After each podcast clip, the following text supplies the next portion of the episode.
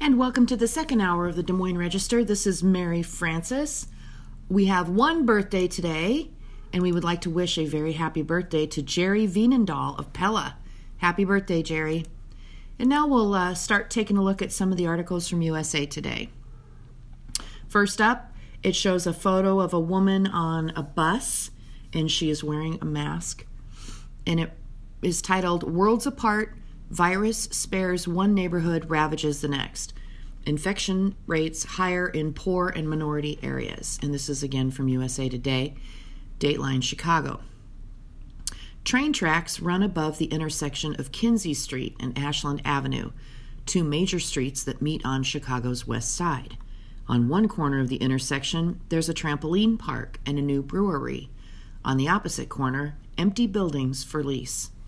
In one direction, a zip code relatively unscathed by the coronavirus outbreak. In the other, a community decimated by the disease. One mostly white, with six figure incomes the norm. One mostly minority and earning much slimmer paychecks.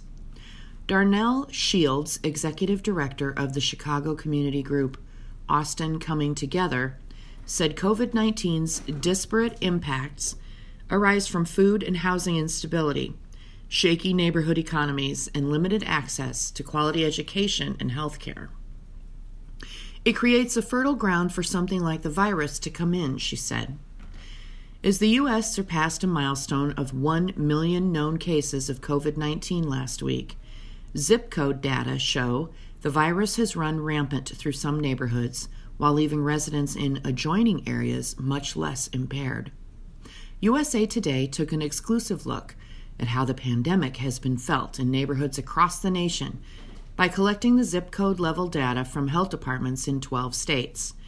Those states are Arizona, California, Florida, Illinois, Maryland, Michigan, Missouri, New York, Ohio, Pennsylvania, South Carolina, and Texas. COVID 19 case report summaries were assembled for more than 3,200 zip codes. About 10% of the nearly 33,000 in the U.S. case data were matched with census demographic data to show how infection rates differed in zip codes by race, income, and housing characteristics. The results paint a grim picture of COVID's devastation in places just miles or blocks from communities experiencing far less harm. In the poorest neighborhoods, where median household income is less than $35,000, the COVID 19 infection rate was twice as high as in the nation's wealthiest zip codes, with income more than $75,000. Infection rates were five times higher in majority minority zip codes than in zip codes with less than 10% non white population. Of the 10 zip codes with 10 or more cases, one in Florida, one in Michigan, the other eight in New York City. Nine are areas where at least two thirds of the residents are non white. Five are areas where household income is below the national median of $60,000 to $93. Local health officials say not all neighborhood differences in infection rates are driven by race and income. Some arise from limited access to testing sites or a lack of interest among some residents in being tested. Areas with more nursing homes may also show higher rates of infection. But the USA Today analysis shows socioeconomic factors have played important roles. The intersection of Kinzie and Ashland in Chicago marks the boundary between zip code 60642, which centers on the Noble Square neighborhood, and zip code 60612, which covers much of the East Garfield Park neighborhood. In Noble Square, the virus infection as of April 20th was about 20 per 10,000 residents. In neighboring East Garfield Park, the confirmed case rate was more than four times as high, about 86 per 10,000 residents. The testing rate was also higher in East Garfield Park, but that difference does not explain its much higher caseload. Noble Square is a hub of young professionals with a restaurant and nightlife scene.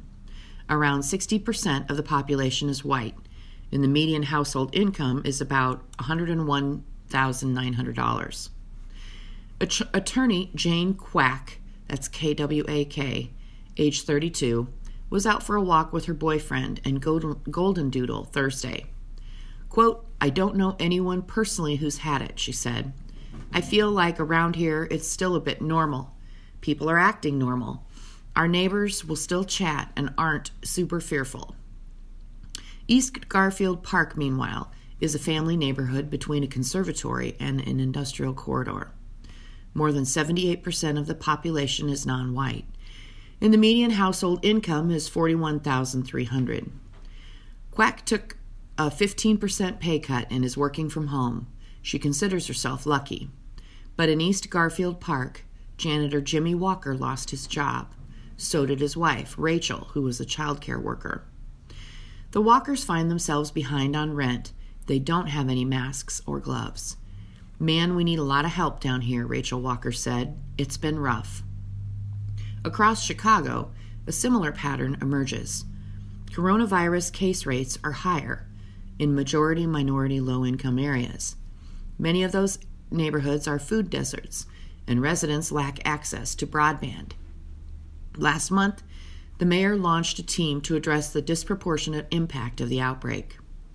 Quote, this virus is really exposing a lot of the disparities that have historically been part of these communities, even before COVID, said Shields, whose group is part of the task force. Consider zip code 60621 which includes the Southside Englewood neighborhood, where the case rate is 70 per 10,000. Nearly 99% of the population is non white, and median household income is $20,000. Resident Tammy Smith, age 51, a home care aide, said a friend she'd known since she was a teenager recently died after contracting the virus. It has affected me, and not just me only, but family and other ones, she said while riding the bus to work. Per protocol, Smith boarded through the rear doors, wrenching them open by pulling on the rubber lining. A handful of other people, mostly Afri- African American, and wearing protective masks, sat spread out throughout the bus. Adjacent zip code 60620, which includes Auburn Gresham, has the same rate of infections. Quote, our community is besieged. We are losing lives, said Carlos Nelson, CEO of the Greater Auburn Gresham Development Corps, Corporation, rather, who called USA Today from his cell phone because phone and internet was down in the neighborhood. The trend is not unique to Chicago. Detroit reports 1,000 deaths and almost 9,000 cases as of Wednesday. The surge prompted a transformation of convention centers into field hospitals. Ira Carroll was standing on a milk crate to reach the top shelf of the freezer to restock the ice cream section at Saturn Superfoods in Detroit's 48228 zip code. There, the case rate is among the city's highest, at 92 per 10,000 residents. Detroit's 48228 is where people come to stay. Families establish roots in the neighborhood, often staying in the area for generations. Median household income is $26,000. 84% of the population is non white. Resident Damian Lake, age 23, suspects this unrelenting sense of community may be a contributing factor to the area's COVID 19 rates.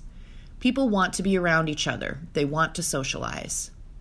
Just next door is Redford Township, zip code 48239, with about twice the median income and only one eighth the infection rate. Denise Martin, who's lived there for 12 years, said although her community has not been hit as hard, the impact is still felt. Martin suspected she had coronavirus in February. With her severe asthma, doctors put her on a CPAP machine to aid her breathing, and she was able to recover in time for a drive by birthday celebration for her granddaughter on April 1. Some zip codes defied the demographic trends, potentially reflecting arbitrary decisions about how cases get recorded. In Jacksonville, Florida, the San Marco neighborhood at the, car- at the heart of zip code 32207 is one of the nation's mo- or one of the city's most walkable. Since the outbreak shut down much of the city, the neighborhood has followed suit. Yet 32207 accounted for fewer than 4% of the county's population, but 18% of the cases. A spokesman for Jacksonville's mayor said the aberration is because of the number of hospitals. State officials say they try to attribute cases to where someone lives. If they don't know the patient's address, they mark down the address for a healthcare provider or a testing lab. In nearby 32216, which is home to the St. Vincent's Southside Hospital and Memorial Hospital, the rate of confirmed cases is a quarter of San Marco's. Both neighborhoods have roughly the same population, racial makeup, median household income, and housing stock, but there are differences between the two communities. Restaurants in San Marco, with a higher case rate, seem to have adapted to walk up takeout. Restaurants in 32216 home to industrial parks and much of the city's Arabic, Latin American, and Southeast Asian shopping, say they've seen a steeper drop in foot traffic. City Councilman Matt Carlucci, a native of San Marco, has reassured residents that the big numbers do not reflect reality. If there were really an outbreak in the neighborhood, he said, he would know about it. And our next story from USA Today uh, of course, it's more coronavirus pandemic news. A wave of subpar filters from China.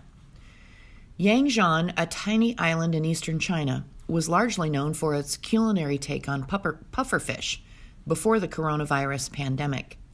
Then, in late March, business owners and families desperate for work began converting their workspaces into makeshift manufacturing plants to churn out one thing the unusual fabric at the heart of the N95 and other medical grade masks now in high demand. Making melt blown fabric includes a complicated process of melting and blowing material into fine fibers, creating layers of webs tight enough to capture particles as small as a virus. In the span of a few weeks, locals say, hundreds of people who had never made it before were launching their own businesses. As melt blown producers popped up and ramped up overnight, so did the problems, including substandard products, unsafe working conditions, and price gouging.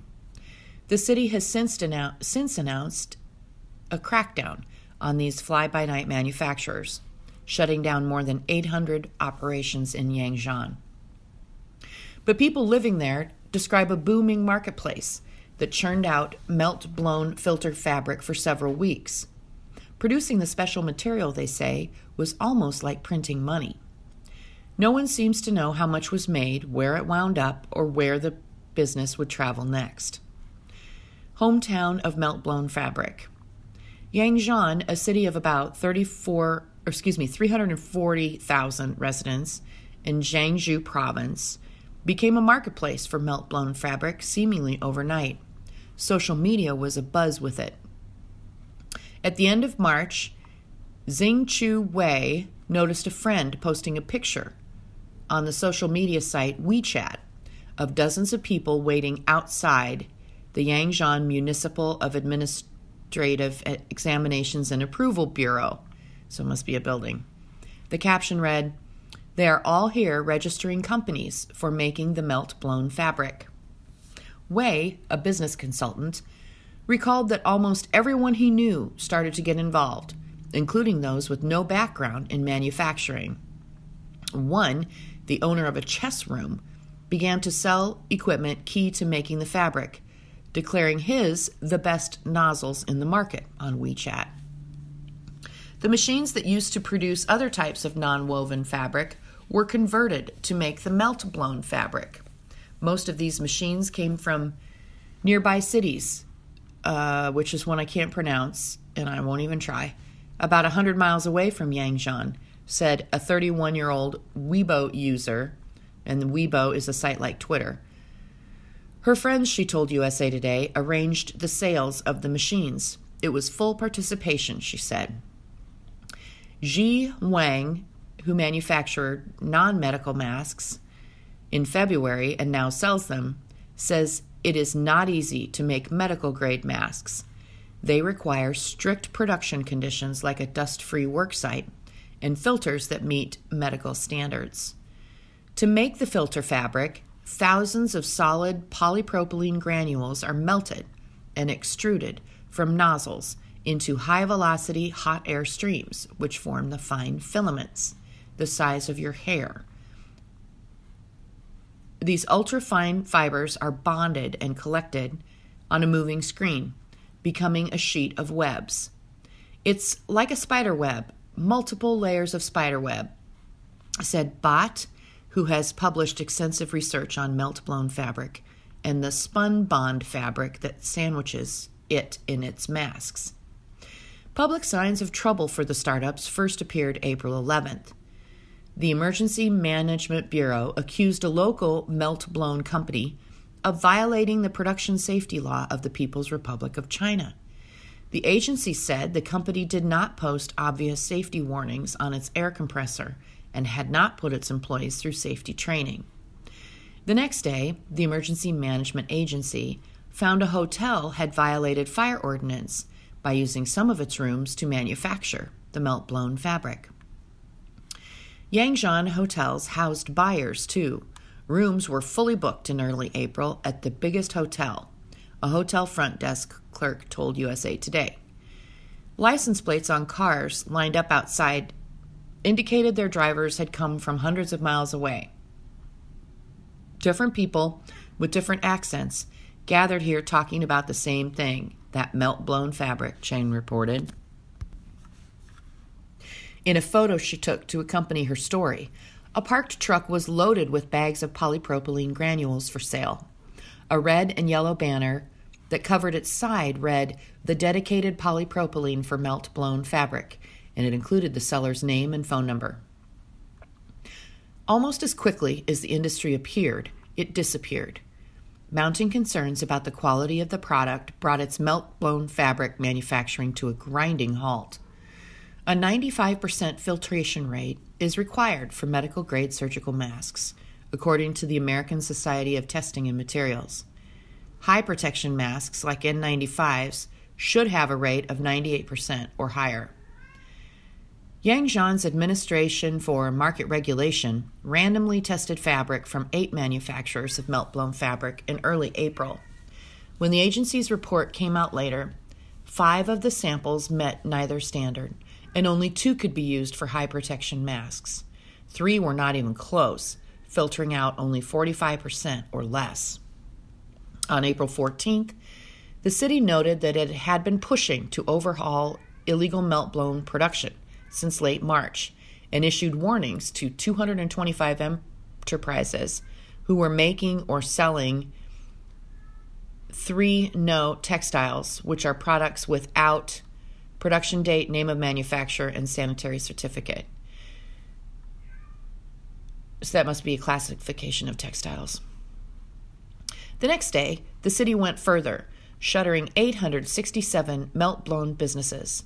Wei was surprised to see his hometown pop up as a hot search on Weibo for a post reporting that hashtag all Yangjian companies that produce the melt blown fabric shut down for rectification. But wiping out the melt blown industry in Yangjian won't likely be the end of it, according to dozens of experts in the industry contacted by USA Today. They included manufacturers, investors, and traders. The demand is just too great. Even as the city cracked down on all the fabric production, Wei said, melt blown makers loaded their machines into their cars and transferred them to nearby cities. In China, the larger, largest exporter of medical masks in the world, about 4,000 new companies have registered to manufacture or trade melt blown fabric since the beginning of the year. Last year, only about 300 new companies registered melt blown fabric businesses. Masks that leave China through official channels go through extensive certification intended to prevent exports of substandard material. Entering the United States adds another layer of scrutiny, but there are other routes. Relatively small orders can be sent through the mail.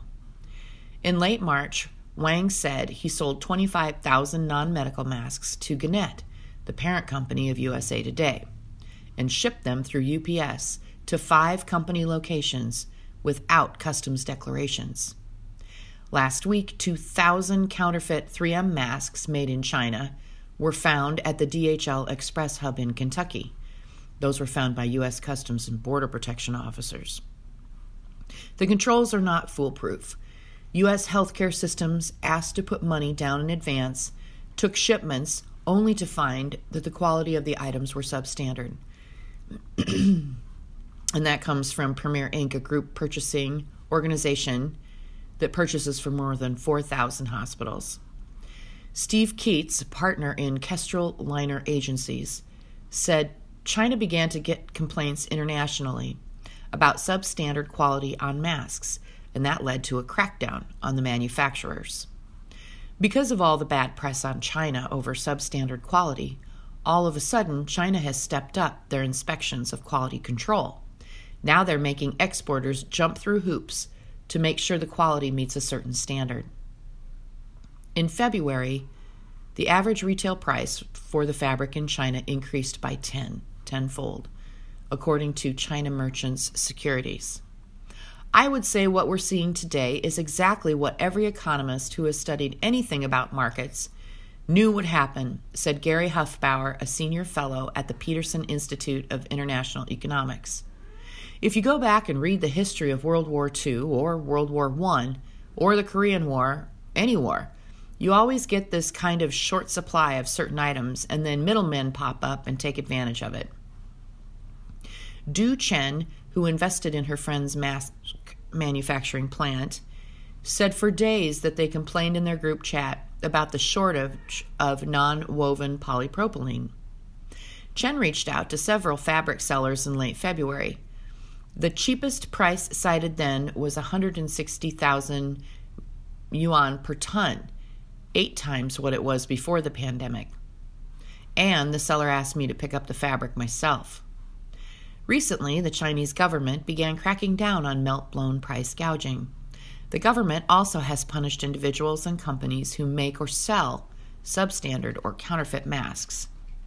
In Yangzhan, officials set up checkpoints to prevent the melt blown fabric from being transported or sold in other places. But no one pays much attention to the machines that created the fabric. Mask manufacturers loaded their machines in their trunks and headed to other cities where the city officials might not be watching yet. One cited an operation transported to Henan province, which is hundreds of miles northwest of Yangzhan. While the melt blown machines and buyers are gone, Slogans on banners created by local communities in Yangzhan are still hanging there. One reads, quote, Please don't follow the melt blown fabric trend blindly. And that article from USA Today. Next up, virus kills five FedEx workers in New Jersey. This is from USA Today. Dateline Newark. Pamela Pope spent her days doing a mix of work at FedEx's Newark Liberty International Airport, from office work to deliveries and helping unload cargo from the dozens of planes flying in and out every day. It was a job she loved, and one the 56 year old from Neptune, New Jersey, had done for more than half her life.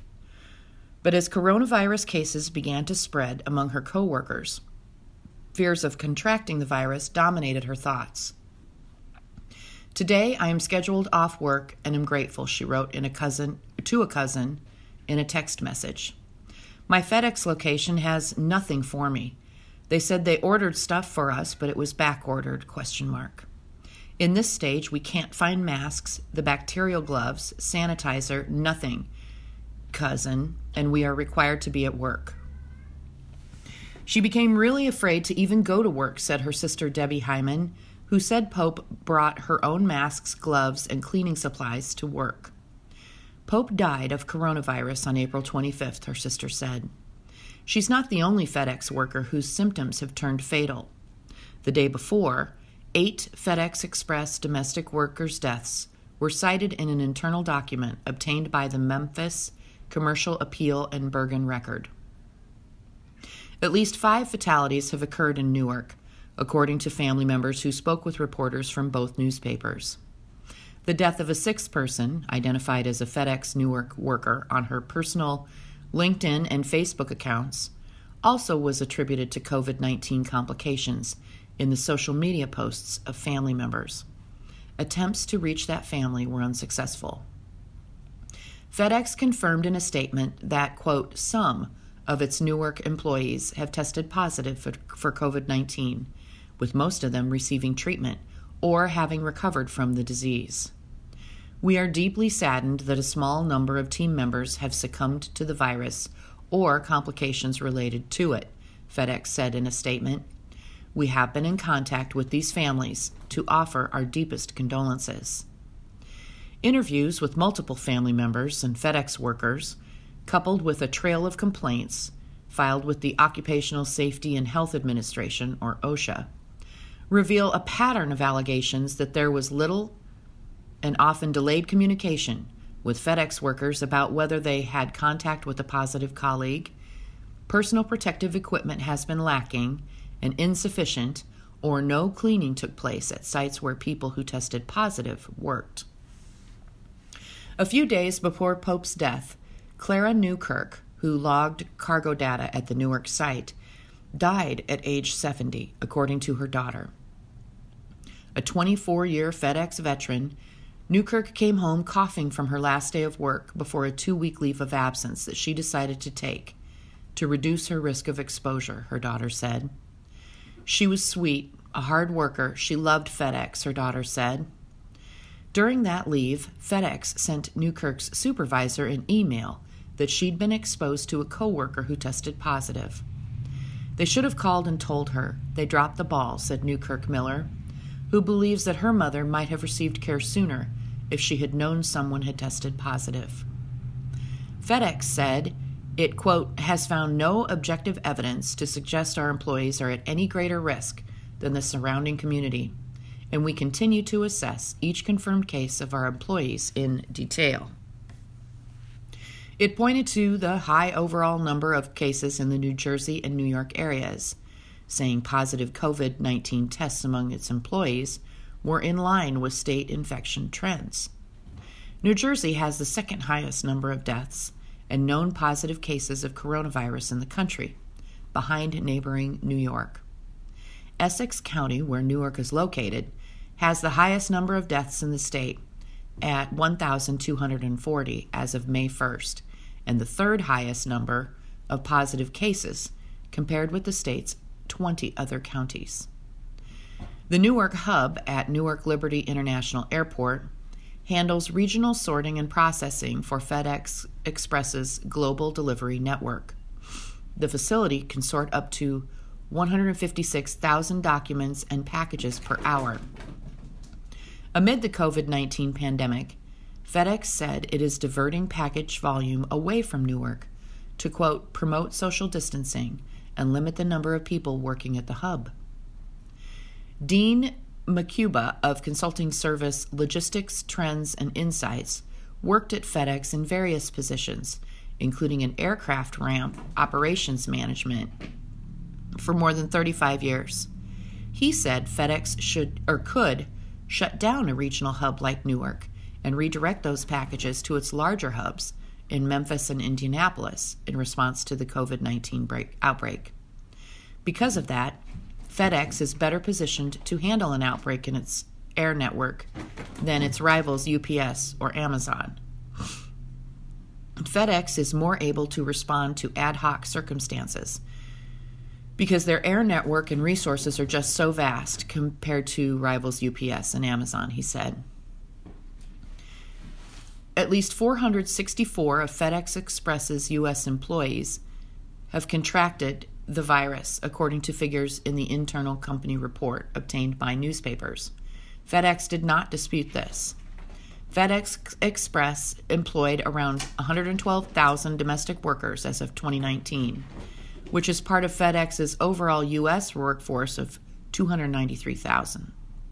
The 70 acre Newark location has about 2,000 employees. Workers in at least 13 states have filed at least 24 complaints related to FedEx COVID 19 workplace safety that the Federal Occupational Safety and Hazard and Health Administration has closed as of April 22nd. when OSHA data shows that another 45 investigations involving as yet undisclosed employers, categorized as courier, courier services, were underway. Some of the allegations raised in those complaints to OSHA include complaints about a lack of or insufficient cleaning on company property, including instances after workers tested positive, little enforcement or encouragement for social distancing concerns about not being notified about positive cases at work, no training for employees about safe working conditions or procedures during a pandemic. And in some cases, cleaning or protective equipment was not provided, including masks, sanitizers, gloves, bathroom soap, and cleaning supplies. OSHA wrote that it would not provide the findings of its investigations into the FedEx worker complaints the agency had closed as of April 22nd, unless a Freedom of Information Act request was filed. A spokesperson person said inspectors do not close complaints for which citations have been identified, though inspectors can use discretion in deciding not to issue a citation if they believe the employer is acting in good faith. The complaints echo the claims of multiple whistleblowers at FedEx's main hub in Memphis and concerns sent to the office of Senator Cory Booker of New Jersey. In a letter sent Friday to FedEx chairman and CEO Fred Smith, Booker said he was, quote, deeply troubled by reports of FedEx Newark hub workers contracting COVID 19 and several having died from the disease. Booker urged the company to take immediate and decisive action to properly enforce and strengthen social distancing policies expand access to PPE, enhance sanitizing practices, and drastically improve transparency and communication with workers if reports around the country on FedEx workplace safety shortcomings are accurate. For its part, FedEx said in a statement that it has made several safety improvements at the Newark hub. Quote, we are conducting temperature screenings for all team members, vendors, and visitors entering the new Newark hub we are providing personal protective equipment to all team members, masks and gloves required, enhancing sanitation practices with more frequent deep cleanings of common areas and vehicles. FedEx notifies employees, customers, and vendors who may have had close contact, contact as defined by CDC guidelines, with an employee with COVID 19, according to its statement. Employees in close contact are contract are contacted contacted rather by FedEx and asked to call a doctor and self quarantine for 14 days, the company said. FedEx did not respond when asked how soon its employees are contacted after possible contact with someone who had tested positive. While some of these changes have been made in recent weeks, more could be done, said several workers who asked that their identities be protected because they feared retribution. Some personal protective equipment is now being provided, a worker said, with N95 masks going to some departments but not others. One ramp worker said they receive one, maybe two surgical masks per week, and the gloves break easily during a shift that includes moving heavy cans of parcels or freight on and off planes and operating machinery.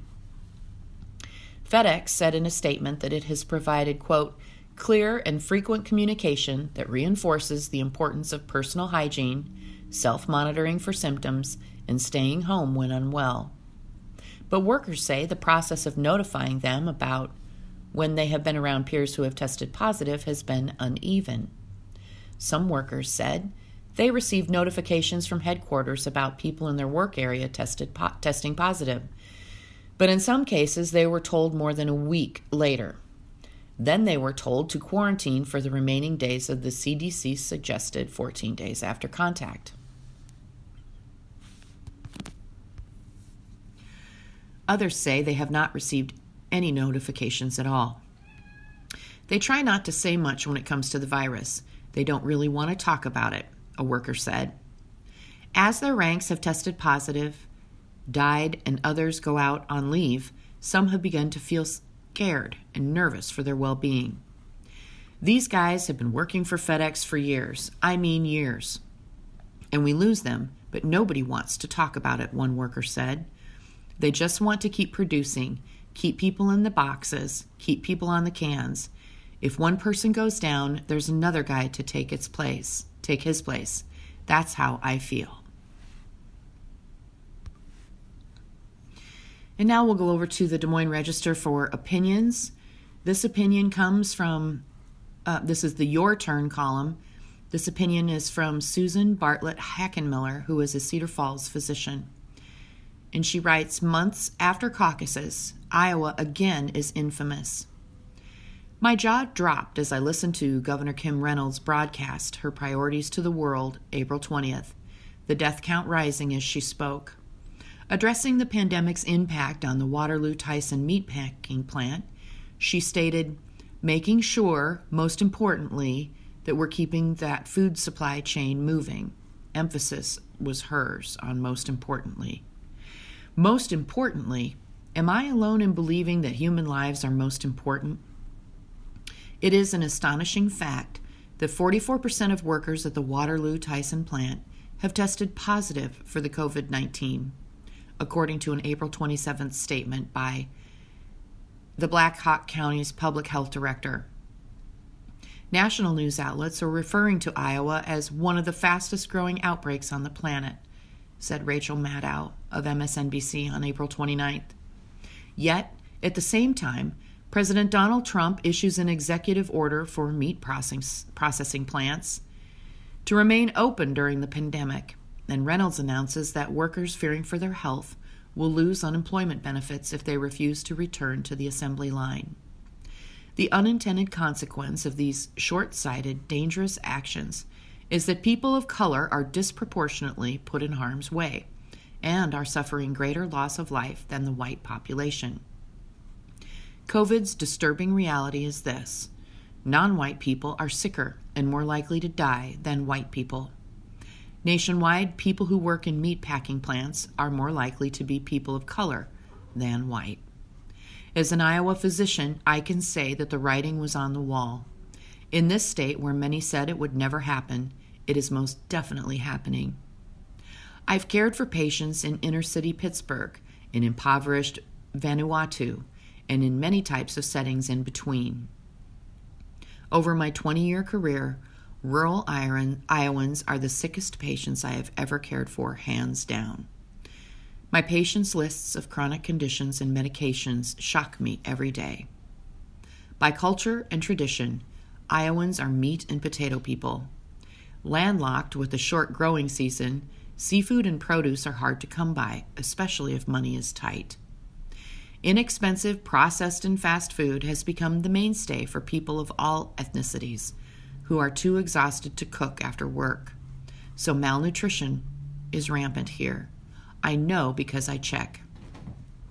Exhaustion and stress mean less exercise and less sleep.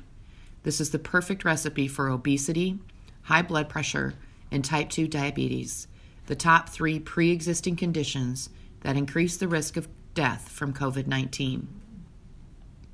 People in communities of color statistically lack access to green spaces, are more likely to smoke, and more likely to live where there is poor air quality. These are all known risk factors for lung diseases, which in turn increase the risk of contracting and dying from COVID. Add to the mix factors like low income, multi generational households, language barriers, lack of access to health care, and lack of sick leave. Then put people shoulder to shoulder on a line with no personal protective equipment, and voila, outbreak.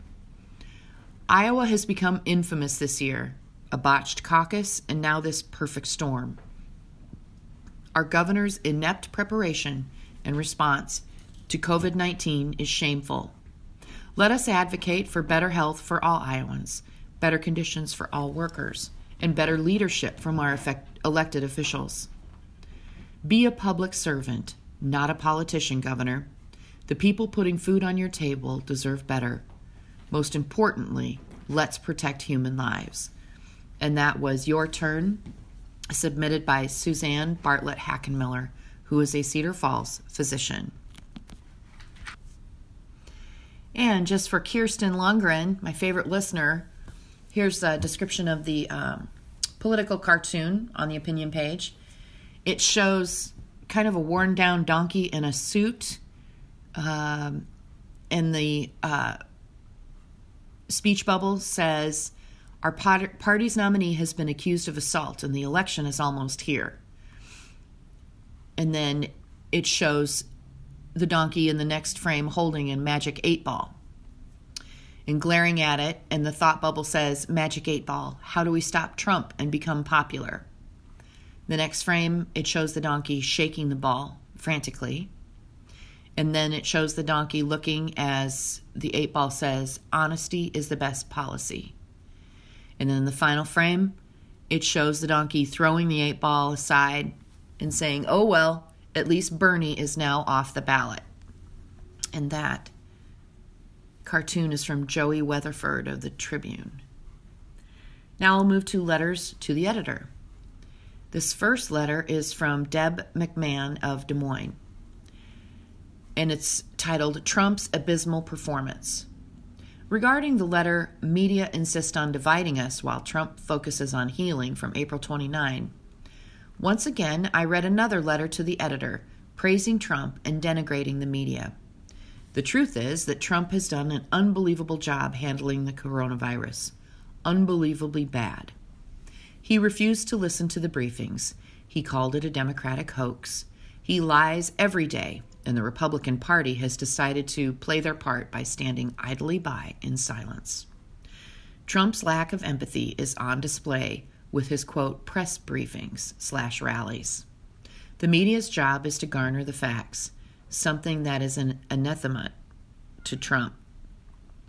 The facts are indisputable. He is a bully and carries and cares only about his reelection. It is time for the Trump supporters to see the folly of their ways. And that letter to the editor by Deb McMahon of Des Moines.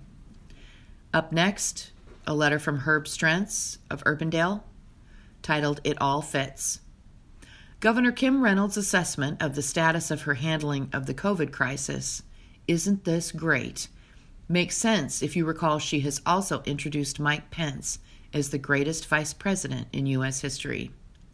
And that's submitted by Herb Strentz of Urbandale. The next from Jill Martinez of Cedar Rapids. And she writes We need test data by county. I like the message that we are all in this together, and I want to give Governor, Renf- Governor Reynolds the benefit of the doubt. However, I have one burning question for her. Why isn't Iowa sharing data on testing for a county by county basis? Since we are tracking different county infection rates to make decisions, testing needs to be part of the equation in plans to reopen. For instance, in the past several days, the reported new cases of COVID 19 in Linn County appear to be diminishing. Is it possible that we are flattening the curve? I've been unable to find testing numbers on a county by county basis. We must ask ourselves Does Linn County's drop in new cases reflect a lower, lowered infection rate or simply less testing? I understand there may be a need to divert testing capabilities to an area in crisis. But why no transparency? And that's from Jill Martinez of Cedar Rapids. Up next is from Richard Safras of Johnston. Uh, full disclosure, he was my fifth grade teacher. When schools come back, no age based grade levels, please. He writes Here is a positive idea to balance all of the negatives besieging us. This is the perfect time for school systems to do away with age based grade levels. It would solve so many problems on both ends of the educational spectrum. Socially, emotionally, and academically. We don't even have to tell the kids what grade they are in or where they should be next fall, only that they are in the right place for them. Blame it on the virus, blame it on the money, blame it on a teacher shortage, blame it on me. I don't care. Just do it. It's the right time and the right thing to do and that's from Richard Safras of Johnston. Next opinion is Your Turn. This is submitted by Patrick Pizzella, who is U.S. Deputy Secretary of Labor. And it's entitled Keeping America's Workers Safe from COVID 19. He writes The coronavirus is an unprecedented challenge that has affected every part of, Ameri- of American life, including how we stay safe and healthy in the workplace. While many Americans are performing essential work now in our hospitals, grocery stores, and manufacturing plants, we hope many more will soon return to other workplaces as we thoughtfully reopen our economy. Under President Donald Trump's whole of America approach, we are successfully fighting the coronavirus. Now we are beginning to look toward reopening our country. The Trump administration has released guidelines to safely open America again, and critical to its success is ensuring workers and employers are prepared and protected. The Department of Labor's Occupational Safety and Health Administration, or OSHA, is at the forefront of these efforts. OSHA's aim during the coronavirus pandemic has been twofold. The agency has worked to provide clear guidance and compliance assistance to business owners so that employers can be confident in the steps they're taking to protect workers. OSHA is also ensuring that employers provide their employees with the protections required by law. Together, these aims reflect a balanced approach that protects the worker, guides the employer, and reassures both the both by illuminating the path forward. OSHA is mindful that it can be difficult for employers to understand the best ways to protect their workers from the unique threat caused by the coronavirus. To help employers address these challenges, OSHA has provided extensive guidance that provides businesses with clarity and assurance as they seek to comply with the law. Since January, OSHA has been providing resources and information relevant to the coronavirus in the workplace in coordination with other federal agencies such as the CDC. From our detailed guidance to help businesses prepare their workplace for COVID 19 to our alerts for specific industries like construction and retail, our guidance documents provide a roadmap for employers. Our guidance also includes an occupational risk pyramid to help any employer or worker determine what actions they need to take to prevent exposure. Many of our materials are available in Spanish as well. OSHA has also issued a series of common sense guidance documents and enforcement policies aimed at expanding the availability of respirators for frontline workers. By providing this guidance, we are helping employers understand the steps to take to protect their workers.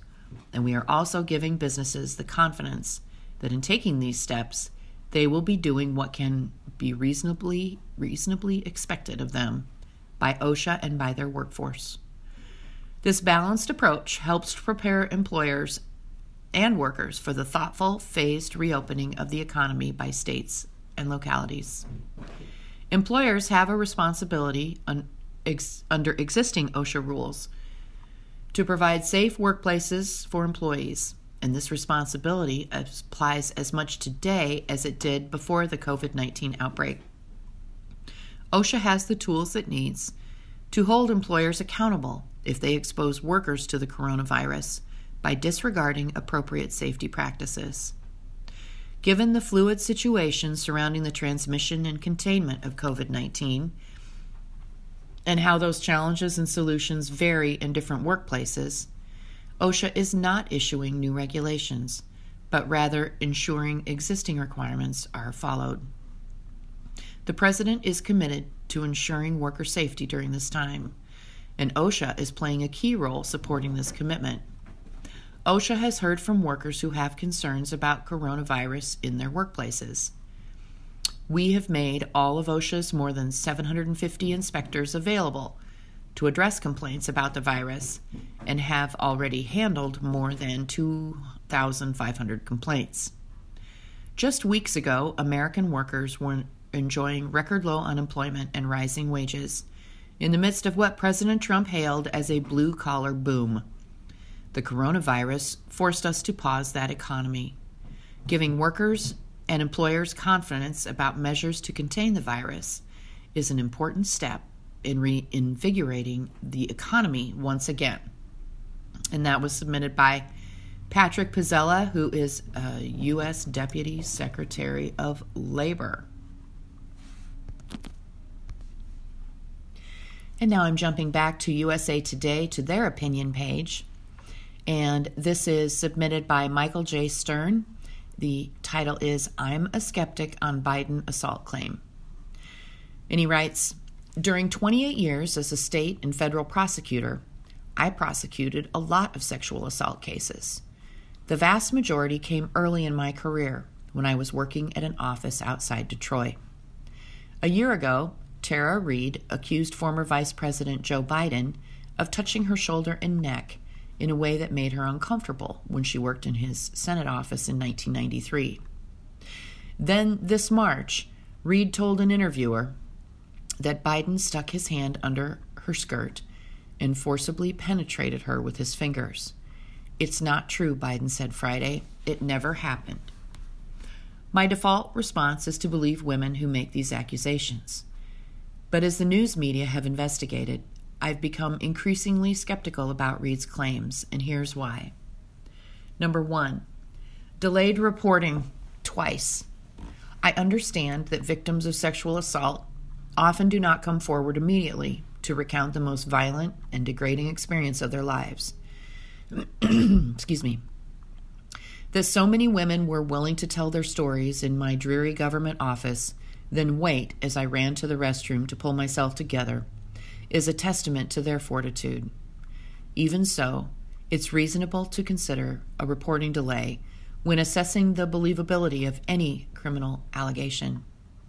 Reade waited 27 years to publicly discuss the alleged sexual assault as recently as April 2019, in an interview with the Union newspaper in California, she accused Biden of touching her in a sexual way that made her uncomfortable, but she neglected to claim that he forcibly penetrated her with his fingers. Number two, implausible explanation for changing story.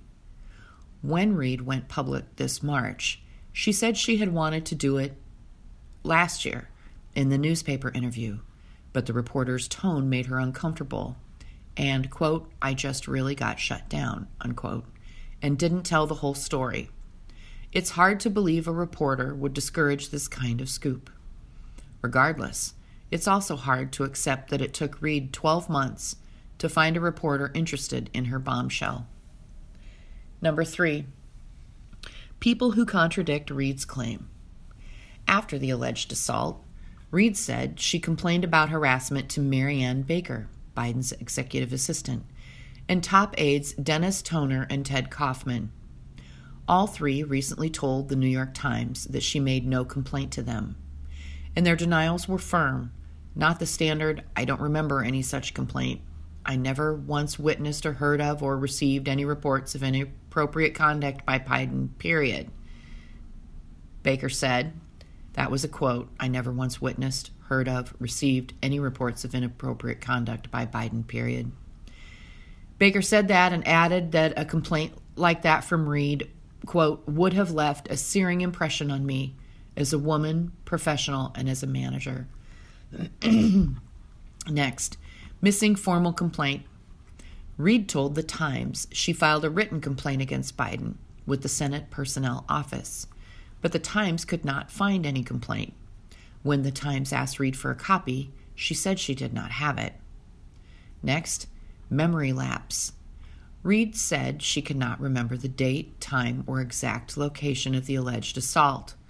This makes it impossible for Biden to prove innocence. If Reade alleged Biden assaulted her on the afternoon of June 3, 1993, he might be able to prove that he was on the Senate floor or at the dentist. Her lack of re- recall could be perceived as bulletproofing a false allegation. Losing her job. Reade told the union that Biden wanted her to serve drinks at an event. After she refused, quote, she felt pushed out and left Biden's employ, unquote, the newspaper said in 2019 in April. But Reade claimed this April, in her Times interview, that after she filed a sexual harassment complaint with the Senate Personnel Office, she faced retaliation and was fired. Those are very different explanations. Next, Compliments for Biden. In the 1990s, Biden worked to pass the Violence Against Women Act. In 2017, on multiple occasions, Reade retweeted or liked praise for Biden and his work combating sexual assault.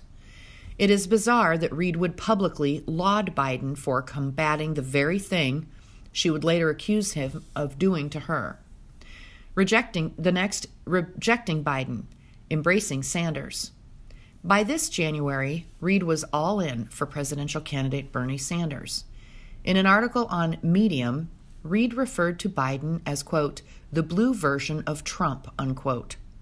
She claimed that her decision to publicly accuse Biden of inappropriately touching her was due to, quote, the hypocrisy that Biden is supposed to be the champion of women's rights, unquote. Next, swings on Russia and Putin.